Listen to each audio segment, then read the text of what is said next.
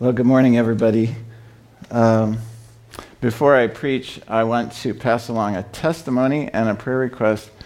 Um, Brother Warren called me yesterday afternoon, and um, I don't know, a few of you may know that he and Anita went down to Texas on, uh, well, about a week ago after church, I guess, to because they, uh, Anita's brother uh, was not in good health, and they felt the Lord putting on their heart that it was urgent to go down there. Well, Warren uh, said uh, he had never known, this brother had never known the Lord. And Warren said that on Tuesday, Warren was able to lead him to the Lord. Uh, so praise the Lord for that. And, and just about 24 hours later, he, he passed away. So, um, praise the Lord. Yeah. And, um, yeah. Warren had said that his brother, or Anita's brother, kept saying he'd get around to it someday. He didn't want to do it right then. And Warren had prayed that he would be able to spend some time alone with the brother. Mm-hmm. I don't know if he did or not, Yeah. Well, actually, it wasn't alone. Everybody was, a lot of people were in the room, but didn't matter. Yeah. I felt like the Lord told me that He was going to accept him, and, and I was, you know, just rejoicing Yeah. that was going to happen. Yeah. Well, that's, yeah. Thank you for your prayers. And uh, Warren requested that, um, that we all would pray for the family. Um, Anita's brother's name was James Forbes. And uh, praise God that he is with the Lord. Um, but pray for his family. They're going to have a funeral this Wednesday. Warren and Anita probably won't be back until next weekend. Um, um, I guess most of James's family doesn't know the Lord. So pray for more people that come to salvation and pray for comfort for them. So, shall we pray together? Heavenly Father, we thank you. Lord, we rejoice with you and the angels uh, that James, Anita's brother, has um, come to give his life to you and that now he is with you. We rejoice and we give thanks. We thank you um, that even when we are putting you off, that you are still pursuing us and that your, your plans for us are good and your desires are for our well being. And Father, we pray uh, for uh, the rest of that family down there. We pray that um, they also will see their need for you and come to you. And we pray for Warren and Anita and others that they will have opportunities to, to be your witness this week. And we pray comfort and peace upon that family, that they will find peace in you. And we give thanks again in Jesus' name. Amen. And Father, also, we just ask that you would speak to us this morning through your word. And Lord, that you would help me to speak your words and that you would apply it to each of our hearts and our circumstances. Help us to hear it, understand it, believe it, and obey it. In Jesus' name, amen. Okay. Well, I've got a little cartoon. Th- This morning, uh, we're going to talk about building on the faith you've been given. We're going to look at 2 Peter chapter 1. So if you got your Bible, open to 2 Peter chapter 1. And uh, so a little back to school humor here. Uh, you know, what did you do this summer? Well, if you followed me on Twitter, you'd know, the, the kid says to his teacher. Um, so, you know, Jesus commanded us to go and make disciples of all nations, and that begins at home and uh, starts with our children. Uh, if we are Christian families, you know, the reason we have Christian Outreach School here is because um, God has called us to help parents disciple our children into the calling that they have from Jesus. Each of us has a calling from the Lord, a call, a specific call on our lives. Uh, it doesn't matter what age we are, young or old or in between. He's the one who said, Follow me. Amen? And um, recently I heard Pastor Eric Johnson say, um, sometimes we think of following Jesus like we follow somebody on Twitter or Instagram. like we click a button, we say, Yeah, I like what you say. Yeah, cool picture. You know, we might comment about, about it, what he says or what he de- did. Um, but when Jesus talks about following him, he, he wants us not to just click on something, he wants us to be in the selfie, uh, is what he said. You know, he wants us, you know, following him means to go where he goes and do what he does with him. Amen? And uh, so um, we're going to talk some about that this morning. Um, got an envelope here. This spring, I was given, uh, we were given a bunch of seeds by uh, it was the DeSoto Christian Church. And uh, I got this packet of giant seeds for giant pumpkins. And uh, I, like, I like gardening when I've got time to do it. And uh, I like all the vegetables. I love to eat them. I like to see them grow and things. But I think uh, from when I was a kid, the ones that I love the best are the melons, the watermelons, the squash, the pumpkins, even the gourds um, because those things, I don't know, I just like the way they grow. Um, uh, and especially that they get really big. And so I saw these, I was like, well, we got to have these giant pumpkins. I don't know if you, you know, that pumpkin is bigger than that kid. I mean, that's, uh, that's really cool. What if we grew something like that? You know, that would just be great. I don't know what I would do with it, but, but it would just be really cool. And, um, but you know what? Uh, I don't have any giant pumpkins because, uh, I, as you can see, I still have the seeds. I didn't plant them, and I didn't do any of the things that we need to do, like dig around them, weed, water them, fertilize them. Uh, you know, around here you've got to watch, look under the leaves for those squash bugs and uh, squish them in your fingers and break, pop those eggs, all those little eggs, and um, it's very labor intensive. I didn't do any of that. I didn't even plant them. So, um, you know, there's still seeds, and uh, I don't have any pumpkins. Well, what, what do giant pumpkins have to do with the call to follow Jesus? Let's look at 2 Peter 1. 1 we're going to read the first 15 verses of it and start out with the first two. Uh, this is really awesome greeting. Sometimes we read these beginnings of epistles and we think, yeah, let's get past this. Uh, you know, it's just like formalities, you know? But it's not. There's some awesome promises in here. Simon Peter, a servant and apostle of Jesus Christ, to those who have obtained a faith of equal standing with ours by the righteousness of our God and Savior Jesus Christ. May grace and peace be multiplied to you in the knowledge of God and of Jesus our Lord. So, um, I'm not sure who this is talking to because it says, to those who have obtained a faith of equal standing with ours. Now, this is the Apostle Peter talking. So, he's probably talking about the other apostles, Paul and all the other ones that walked around with Jesus. And we know what they did and what their life was like and what their faith was like. So, um, so, who is he talking to? Well, um, you know, it's us.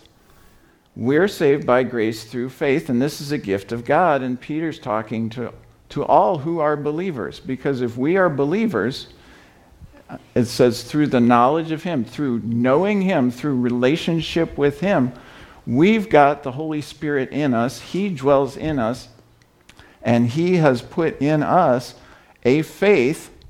It's a gift from God, that faith that we have. And it's of equal standing with that, that the, the same that the apostles had. That's what he's saying. Um, and, and we have that, that righteousness of Christ in us and that faith in us um, by believing in him. And then uh, there's this great blessing that we should probably say to each other when we meet each other grace and peace be multiplied to you in the knowledge of God and of Jesus our Lord. That's, that's what we want, right? Um, again, here, knowledge means knowing Him, right? I know Him. We have a, a good standing relationship with Him. And that's because we have repented of our sins and put our faith in Jesus, who died on the cross um, to give us new life and bring us back into His family. So, um, you know, I can look at you and say, Noah, you, you have obtained a faith of equal standing with Peter, the Apostle Peter. And Carly, you too. And Stephen, you too. And uh, Jerry, you too. Each of us has. Each of us who has faith in him. Um, so if you're like me, you might be asking a question at this point. Um, well, if that is true, why is my experience not quite like that of the Apostle Peter or the Apostle Paul? No, maybe some of us, some of us, our experience is more like that, but uh, that, that's a good question. I'll, we'll say one thing. It's not because of our lack of potential. It's not because of your lack of potential. It's not because of God's neglect of equipping you. Amen? Or me. He's given each of us believers Himself. His Holy Spirit dwells in us, His face shines upon us, He has shown us His ways. He's given us love and power. It's all in us. So, in fact, beyond that, verse, uh, starting at verse 3, it says, His divine power has granted to us all things that pertain to life and godliness through the knowledge of Him who called us to His own glory and excellence, by which He has granted to us His precious and very great promises, so that through them you may become partakers of the divine nature. Think about that for a minute. What he's given to us and the promises of what that will do are so great that, that we might partake in the divine nature. In other words, be like God. I'm not saying that we will become gods, that's what the Mormons say. But that, that we will become like him, that Jesus said that we would do things that he did, even greater things, that we will have the character that God has.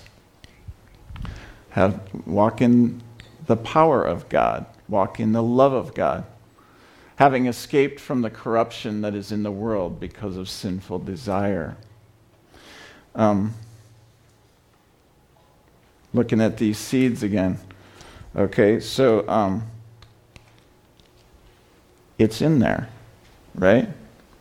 And this is kind of like the faith that we've been given when we believe. It's kind of like in seed form, but it's in there. Okay, what's the promises? The promise of this is a pumpkin this big or more, right?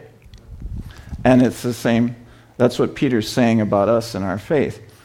Uh, think of something else. Imagine that someone gave you a new high powered MacBook. I'm not, I'm not exactly a Mac fan, but it's supposed to be the best computer.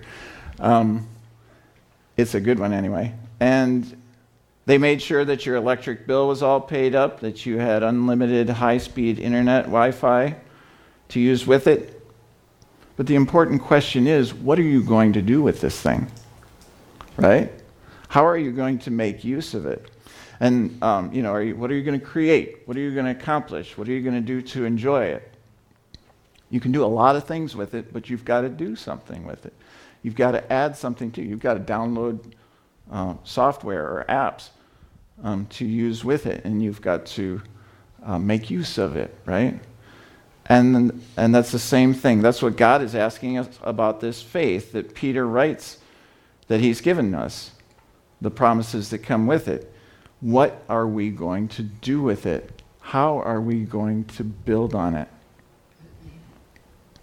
And so he continues, and here's the key verse we're going to look at that this whole chapter hinges on verse 5, 6, and 7.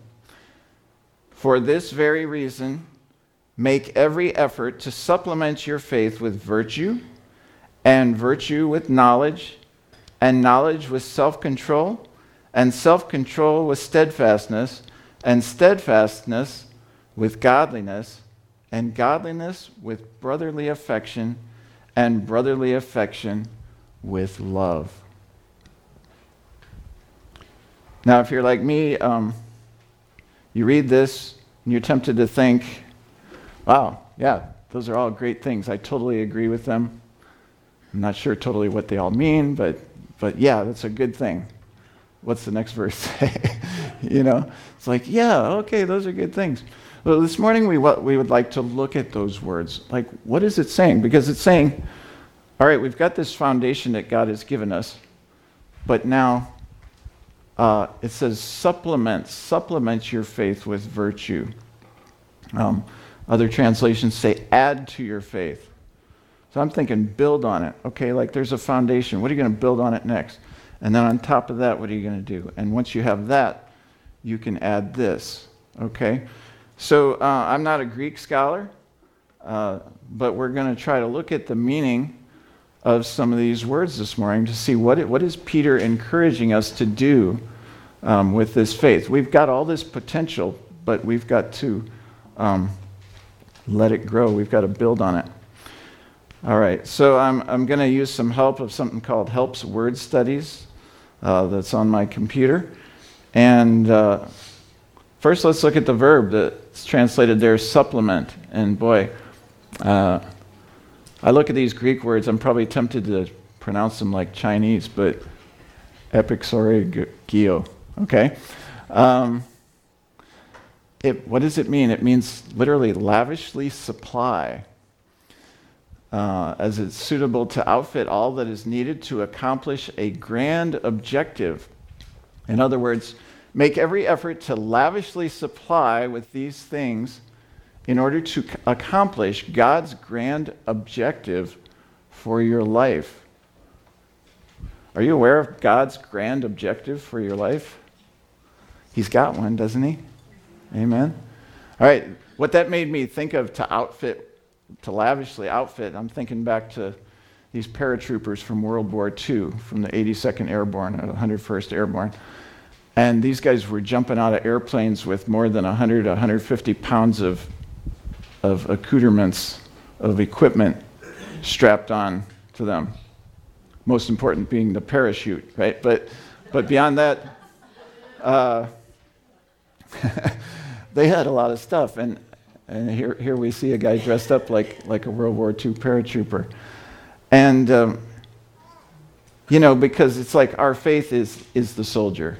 Yeah, but, but if the soldier jumps down there and he's got no weapons, he's not, you know, uh, there's not, he's not going to do a whole lot, right?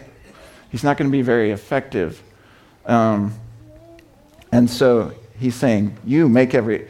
You know, what I read in the book is that you know, these soldiers, before they jumped on the airplanes, went by these tables and loaded up with grenades and, and guns and ammunition and, and all the other um, stuff that they were going to need, including food and things like that. So, um, you know, it's tempting not to carry around all that weight, but um, the truth is you want to be carrying as much as possible, right? Um, so uh, let's let's look at what it is we're supposed to do this with to lavishly supply ourselves to accomplish God's grand objective in our lives. And the first thing it said is supplement your faith with virtue well, what is virtue? All I'm thinking is patience is a virtue. I know that one, right? Everybody knows that one. Um, well, it's the word uh, arete, which, uh, which means moral goodness, moral excellence, righteousness. Sounds to me like obedience, doing the right thing, thinking the right thing, speaking the right thing. Okay, it's, it's like fruit. Uh, this word, by the way, is the same word uh, used of God in at the end of verse 3 where it says uh, talks about God his own glory and excellence same word used okay um, So we got a picture here of a giant pumpkin. I didn't know. Somewhere in Canada, they, they have boat races made out of giant pumpkins. Now that's a fruitful life, right? That's, that's some serious fruit. So, um, you know, Galatians 5:22 says the but the fruit of the spirit is love, joy, peace, forbearance, kindness, goodness, faithfulness, gentleness, and self-control. Against such things there is no law. Those who belong to Christ Jesus have crucified the flesh with its passions and desires. Since we live by the Spirit, let us keep in step with the Spirit. So it's like this as, as you are walking with Jesus, remember what we said, we're not just liking Jesus by clicking a button, but as we are walking with Him, as He leads us through the circumstances day by day in our lives, that kind of walking, being his disciple. You'll do the same things that he does, not through your own strength, but through his. We're going to find out what pleases him. You know, we're going to know his heart and we're going to want to do that. Is, we're not talking about legalism here. We're not talking about earning your salvation by doing good works, but we are talking about good works that are the fruit of our faith. That's the fruit of us being in relationship with Him. It's a natural thing. Amen? And it's empowered by the Spirit, just like we read the fruit of the Spirit. That comes not through you trying hard, but you being in relationship with the Holy Spirit and yielding to Him, allowing Him to have His way, knowing Him and, bec- and, and loving Him and being filled with His love and power. Um, so, this is what he's saying add to your faith virtue. Okay? Build on it. Don't ignore that stuff. Yeah, we're saved by grace, but that doesn't mean that God doesn't want us to obey his will. We want to please God. And, and that's fruit. And, and when you plant seeds, you, you expect fruit. And fruit is a good thing. We don't plant seeds and think, well, I planted my garden. Feel pretty good about that. I don't care what happens now. You know, we want fruit, and so does God. Um, the next step then is um, to virtue, add knowledge. Uh, the word for the Greek word for that is uh, gnosis, which means uh, a functional or working knowledge gleaned from firsthand or personal experience connecting theory to application. Application knowledge gained in or by a direct relationship. Um, so it's saying supplement virtue with knowledge. Uh, we can use the word experience. You know, uh, earlier in the chapter, twice it used the word knowledge means knowing. Like, I know the Lord. We have a relationship with Him. But this is knowledge like um, uh, knowing what to do, how to do something, how he would do something, how things work in the kingdom. And uh, we get that by experience, again, of walking with him. And that's called discipleship, right? As we are his disciples and following him through our lives. Um,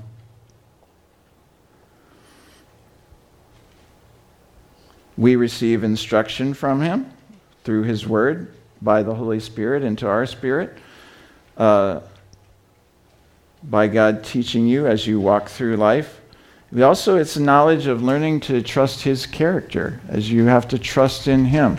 As you walk through different experiences of ministry, you see how faithfully He helps, how He provides, how He protects and strengthens you. Okay?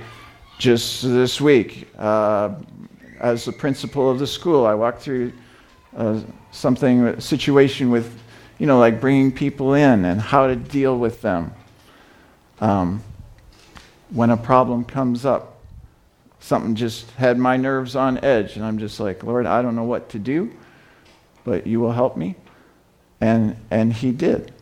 And it worked out well. Sometimes we learn by the mistakes that we make, too. Okay, but, or learning how He provides. Have you learned that? So this is the kind of knowledge. It's like experience, experiential knowledge, practical knowledge. You know, when we were in China, my Chinese students and friends uh, a lot of times I'd hear them lament about the style of education that China traditionally has had, which is teach to the test. It's, uh, they learn factual information that they can get right on the test because testing is really important in China. But there, a lot of them said, we wish our education system was a lot more like the United States, where traditionally we have more experiential learning, learning how to do things, how to do skills, right? Applied knowledge, right? Unfortunately, right now, the powers that be are kind of trying to move the American education back to testing based, which is uh, ironic and unfortunate, I think. But, uh, but God's plan for us is to grow in practical knowledge, and, and it comes by walking with Him day by day in relationship. We add to virtue knowledge.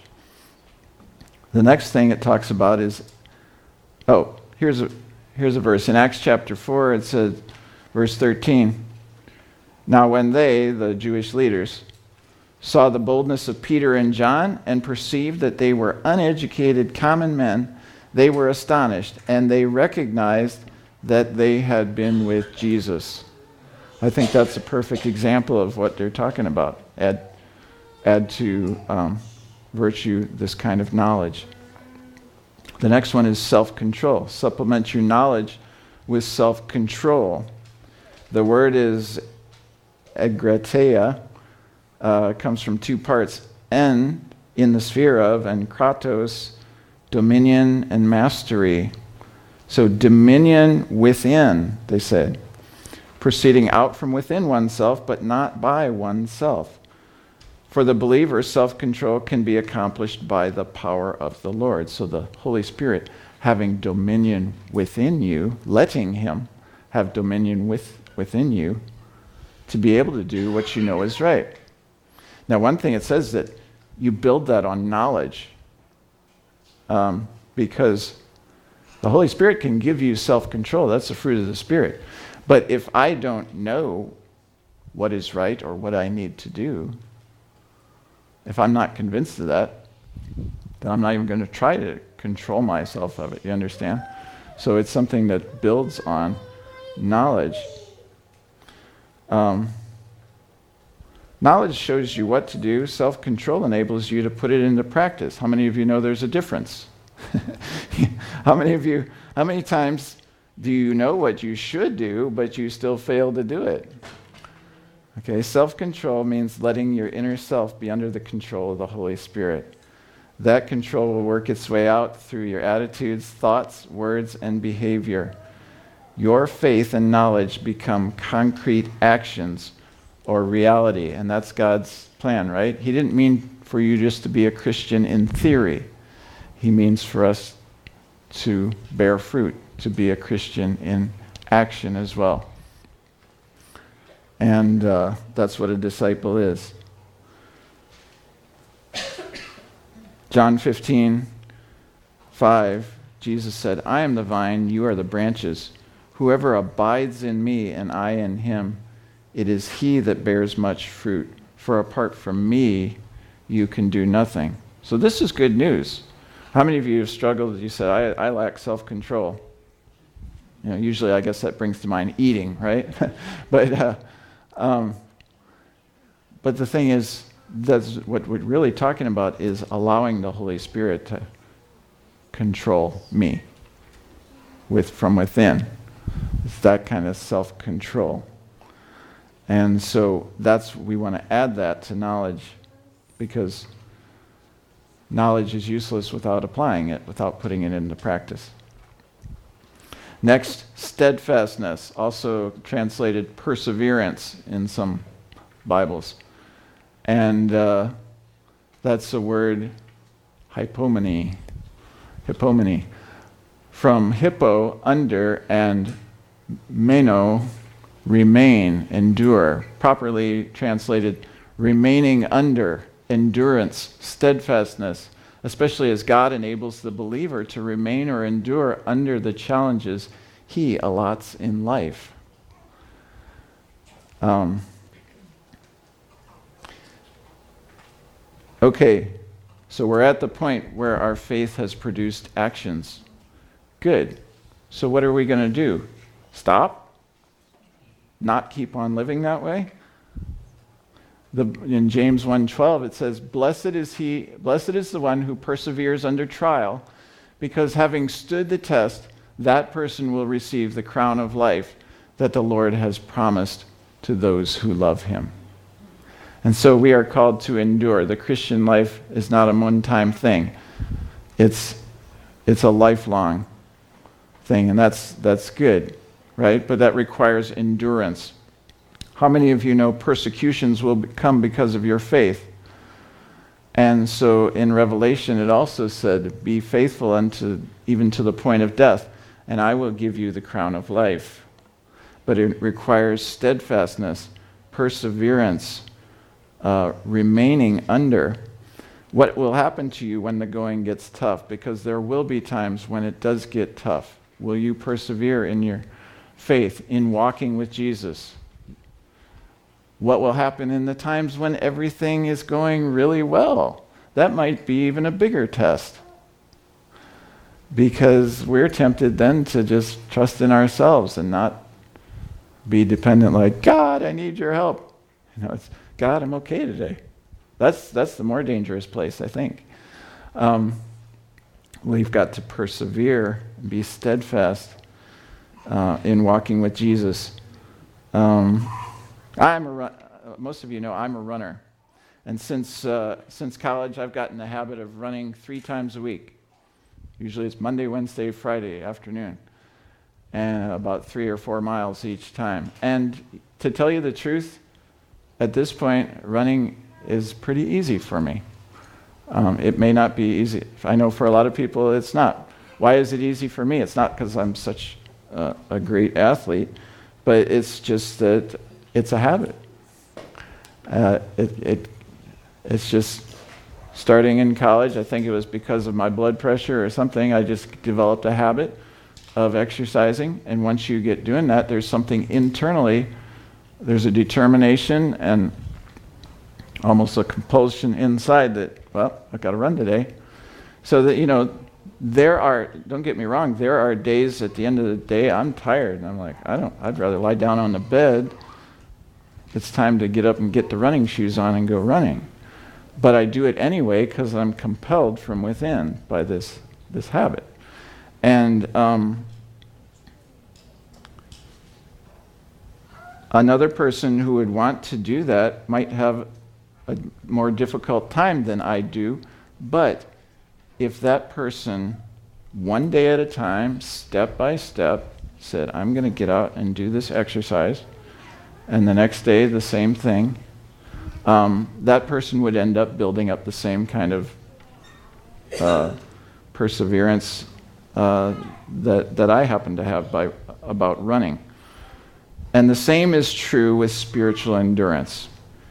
It's day by day, step by step. God empowers you to keep following Him. The next one is godliness. It says to add to, to steadfastness, uh, supplement godliness. So at first, I look at that and I say, well, what's, what's godliness? What's the difference between virtue? I thought we already talked about virtue, which is moral excellence and righteousness, and godliness. What does that word mean? Well, it's uh, eusebeia from you, which means well, and sebomai, which means venerate, pay homage. Properly, someone's inner response to the things of God which shows itself in godly piety or reverence. Godly heart response naturally expresses itself in reverence for God. So when I read that, it sounds more like, like worship. Um, when I hear the word piety, it's not a word we use a lot in daily conversation, but in China I heard it because um, Chinese people talk about the concept of filial piety, which is showing respect to your parents and grandparents and dead ancestors. And that's, uh, you know, so you see a picture of the kid bowing down before his grandpa or, or his dad. Um, or that's why in Buddhism, they will uh, burn incense before a little altar in their house to, to, the, to the ancestors. And, um, or they'll, at holidays, they'll put out a bowl of rice and put out their food as if the ancestors are going to eat it. You know, and you think, well, that's, that's, that's crazy. Well, that's, that's idolatry. But, um, but that's the concept of piety. piety. Um, so for us, I, when I look at this word, I think it's um, talking about learning, first of all, to take God seriously. Maybe we call it the fear of the Lord, and gratitude, and just a recognizing of God's greatness and also His goodness. And so just developing that natural response in ourselves to revere God to worship God. So it might just be learning, learning to worship Him during the day and not to be timid about uh, giving myself wholeheartedly to worship in the church or outside of the church. You know, to, to not care what other people think and not be hindered by, oh, I'm tired today, or oh, I just don't feel that way today. You know, but just a, a development of really honoring God with my attitude, my words, my actions. I don't know if you understand what I'm trying to communicate here. Um, I think about King David, that when he brought the ark of God's presence to Jerusalem, you know the story that, that first of all, they sacrificed, I mean, I don't know how many, what is it, a thousand bulls? you know, it said something about they'd take seven steps and then they'd sacrifice a bull. And um, just that's lavish worship. And then it says that David took off everything but his linen ephod and was dancing and jumping around um, in the presence of the Lord in worship. And it was because he was because he loved and honored the Lord. And his wife Michal uh, despised him for it, and David wasn't didn't think too much of her because of that, and neither did the Lord because she never had children. Um, but that that kind of love of God, so it's it's an attitude in life that doesn't take God for granted or treat Him carelessly. So that that's another thing that we build on top of, and then. Uh, the next one says brotherly affection or brotherly kindness. And I can pronounce this I can pronounce this one Philadelphia. I've heard that one before. Which is the city of brotherly love, right? Which is uh, ironic because if, you, if you're a sports fan, you know that the Phillies fans and the Eagles fans, the Philadelphia sports fans are some of the rudest, known for booing and, and uh, abuse on players and fans of other teams. But that's not what we're talking about today. Um, it, means it's from philos, loving friend, and adelphos, a brother. So, properly translated, affection for the brethren, fellow believers. So, supplement your godliness, your, your worship of God, and your love and reverence for God with brotherly affection, and affection for God's other children, the others in God's families besides God and you. And uh, if we've got if we've got that down, how to reverence and worship our Heavenly Father, we also need to grow in fellowship with all other believers, our brothers and sisters in God's family. You know, you can show all the honor in the world to the Lord, but what is he going to feel if you are dishonoring or cutting yourself off from or treating badly your fellow Christians? Because of what? Because of disagreements or, um, or offenses or because they're different. Um, it's not going to it's not going to be fulfilling his desires if we have discord and disconnection with his other chil- children who are your siblings in his family. So we need to understand how important unity is in God's family, the church. What does God, our Father, think when we reject our brothers and sisters over these things disagreements, offenses, differences? What does He think? Is He pleased with that? No, no, He's not. Do, do we let these things take away our affection for others? Or have we learned to love other believers in this way? I think Peter is saying, this is something you need to build on your faith. And this is why we have, you know, this prayer meeting coming up and why we've been talking so much about unity between the churches. But it's not just from, from denomination to denomination or from congregation to congregation, but it's from person to person. And sometimes the hardest ones are the people in our own family or the people who are closest to us in our own congregation or the people that we work together with sometimes. Um, we've got to, God is asking us to develop that brotherly affection for one another and treat each other with the honor that we have, are learning to treat Him with because they are His children. They're not perfect, but they are His, we are all His children who are believers. So, um, we need to grow in that bond. Psalm 133 is a great psalm. It's short, but it's great. It says, How good and pleasant it is when God's people live together in unity. It's like precious oil poured on the head, running down on the beard, running down on Aaron's beard, down on the collar of his robe. I'll admit, when I was a kid, I had no idea what in the world this is talking about. but, uh, and then the other one, it's as if the dew of Hermon were falling on Mount Zion, for there the Lord bestows his blessing, even life forevermore. And I used to think, well, did the Israelite people think it was great to, oh, oil is pouring all over me? I think that would be disgusting, you know? Or why the dew on one mountain is falling on another mountain. That's a good thing, I guess. Well, it, these are two pictures to show blessing. Okay, one is okay, Aaron is the high priest. We got a picture up there. Uh, and I, I guess that's a picture of Moses anointing, pouring oil on Aaron. He's the high. Now, see if you see a connection here. Oil being poured on the head of the high priest, dripping down um, into the clothing and the rest of the body. Oil that was poured on the head being shared with the body of the high priest. Who is our high priest? Jesus. Who is his body? We are. All of us together.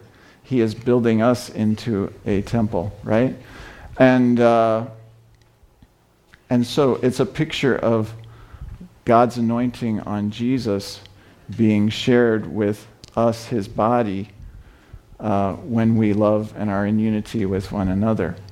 The other, the other picture is uh, it's as if the dew of Mount Hermon. Well, I'm, I read that Mount Hermon is a very lush green mountain full of plants and animals in Israel. Uh, were transferred to Mount Zion, which we know is in Jerusalem. It's where the temple is. Uh, and evidently, it doesn't receive a lot of rain, and so it's a dry place. It's as if the dew of the, the blessing, so even like that, even so the Lord bestows his blessing both now and forevermore. That when, when we're walking in unity, the blessing that falls on one is shared or transferred to another. So when we're talking about we want revival to come, and we believe that praying together with other congregations is a step in that direction. It's because of this concept that God is going to be pleased, and His power, His love, His working is going to flow freely in revival when we are in unity, whether it's inside our families or it's inside our congregation or whether it's between congregations, whether it's between we American Christians and the Christians in Iraq that we were praying for this morning. Um, God wants us to develop that brotherly affection because we are all one family. We are all one nation, one kingdom, right? A royal priesthood. And so uh, we want God's blessings. So we come to the last one to brotherly affection supplement love. And love of, I can pronounce that one too, agape. And there, it means love which centers in moral preference. Uh, the word to prefer others. So, too, in secular ancient Greek, it focuses on preference. Uh, to prefer. In the New Testament, typically it refers to divine love. A lot of times it's used for when it says the love of God, it uses agape. Also, is used to describe Christians eating together. And so on September 10th, we'll have an agape together. We love each other by sharing our food with each other, I guess. So um, yeah, the Bible connects food and love. That's a good thing. Um, so John, in John 15, Jesus said, This is my commandment that you love one another as I have loved you. Greater love has no one than this, that someone lay down his life for his friends. And so this love is a giving love. It's the kind of love, it's the love of God, and the love of God is sending Jesus to die on the cross for us. That's sacrificial.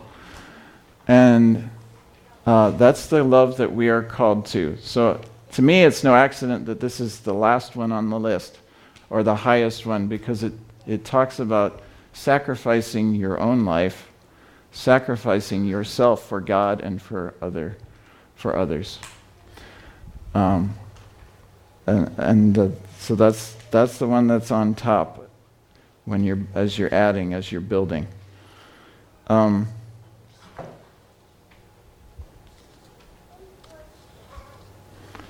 you know, uh, I'm thinking.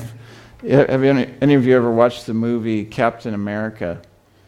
So there's a scene where uh, Captain America's name is really Steve Rogers, and in the beginning of the movie, I don't know how they do this, but it's like it's the right head, but it's on the body of this little skinny guy that's a foot shorter than everybody else. And he's the scrawniest guy you've seen. But he's got a big heart and he's got superior moral character and courage to anybody. And he walks around, he can't get into the army. And so, this is during World War II. Uh, so finally, he gets found by somebody important who's doing this government military experiment to try to create super soldiers. And he's in this special, he's invited to this special boot camp, and he's like, the rest of the people in it are big guys and strong guys, and he's this skinny guy, and he can't keep up. Um, but the, as, as one test, see, they want a guy, what they really want is a guy with the right heart, because if they're going to make him into a super invincible soldier, they don't want him to turn bad, right? So, um, so, as a test, this uh, commander tosses out a hand grenade onto the ground, and uh,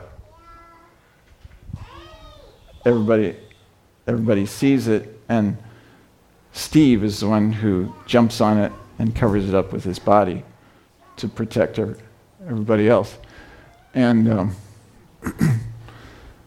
that's uh, that's an example of agape love, right? To lay down your life for somebody else. Now, most days you go by, you don't see somebody throw a grenade out there.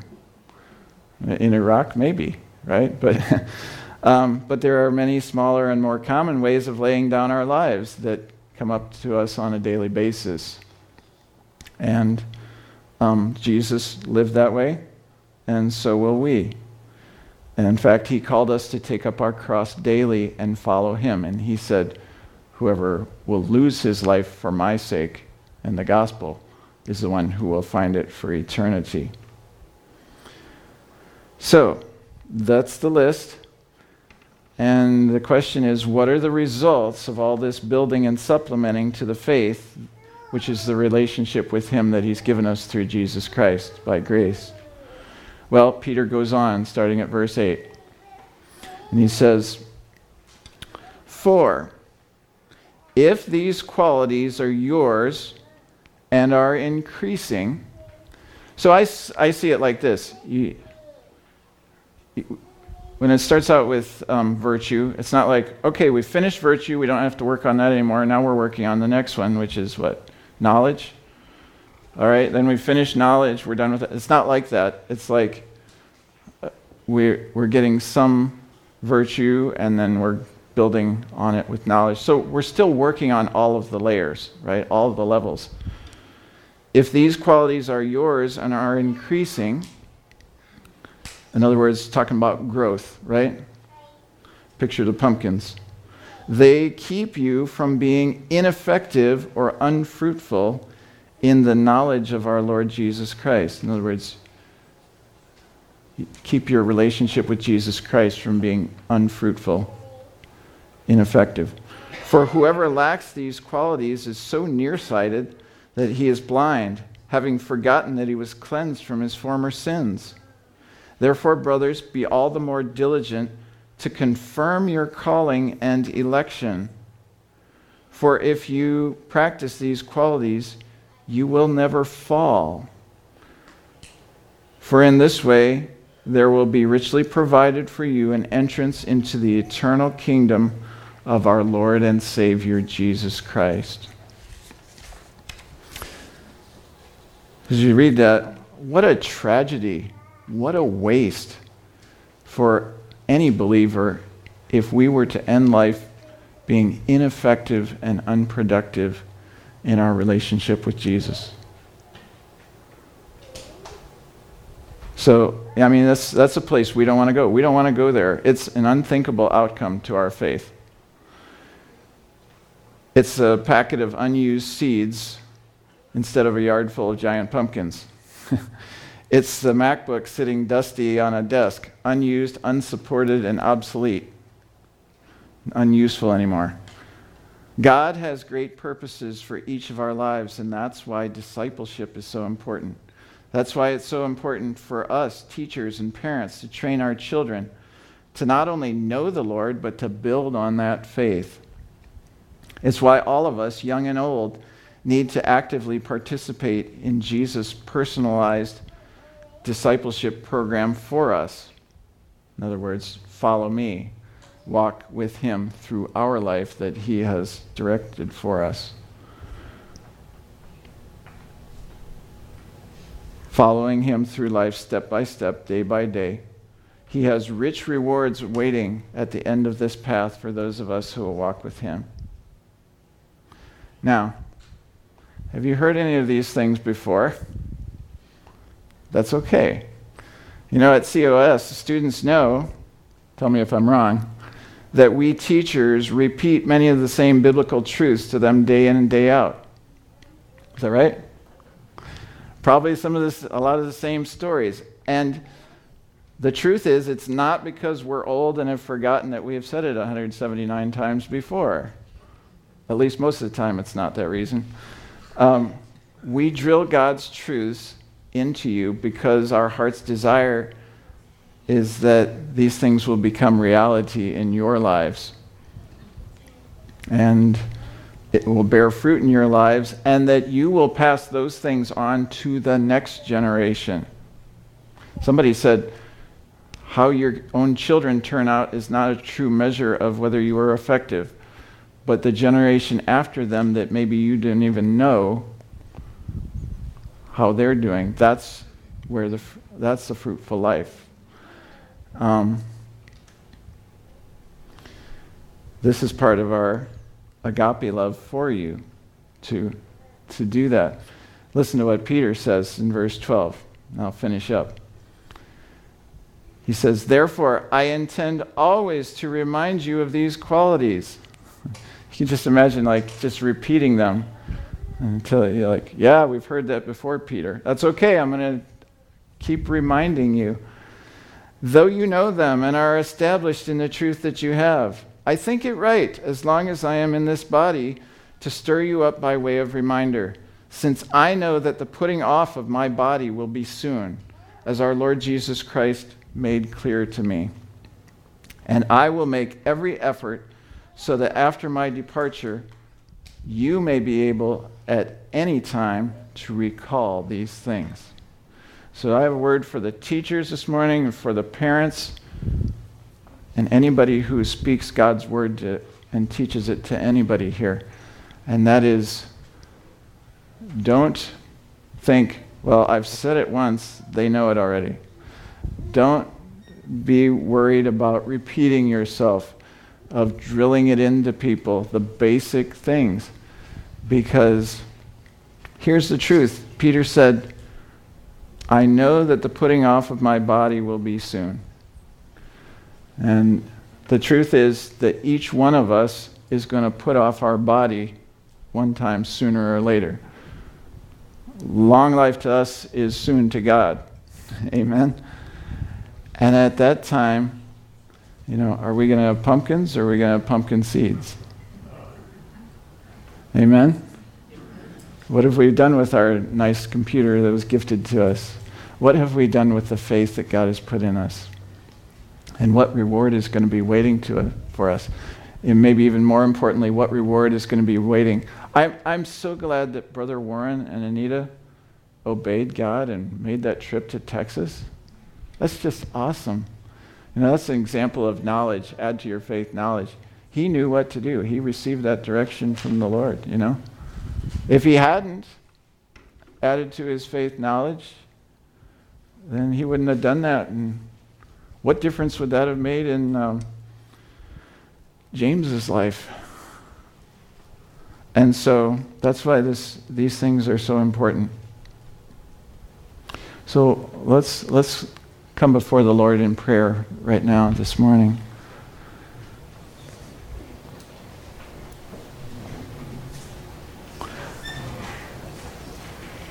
Father, we thank you. Lord, we bow before you. We just give thanks to you, Lord, for the goodness that you have shown in giving us faith, the faith that you have given us, the relationship with you through Jesus Christ. And Lord, if there's anybody here this morning who has not said yes to the call to follow you, Lord, we say yes to you. We will follow you. And Lord, this morning we repent for when we have not followed you by walking with you. And we repent the, for the that we have not built or added on to that faith. But Lord, we ask that you would have your way in us. Holy Spirit, we say yes to you. Lord, we declare you are our shepherd you are our teacher, you are our Lord, and we will follow you. Help us to walk with you. Help us to add to our faith virtue, and to virtue knowledge, and to knowledge self control, to self control. Uh, steadfastness, and to that brotherly kindness, and to brotherly kindness, love. Let us grow. Lord, we want to grow. We want to walk with you. Lord, keep our eyes on you. Keep our ears open to you. Make us willing. Make us, uh, let us grow. We know that it's in us. We thank you and we give glory to you that you are in us. And Lord, may we accomplish all of your grand objectives in our life. Lord, we offer ourselves to you and we give thanks that you have loved us so much. You have given so much for us. And it's all for our good. It's all for your good in our lives and for your glory. Help us to love one another. Help us even to be willing to lay down our own lives for you and for the sake of the gospel. We offer ourselves to you in Jesus' name. Amen.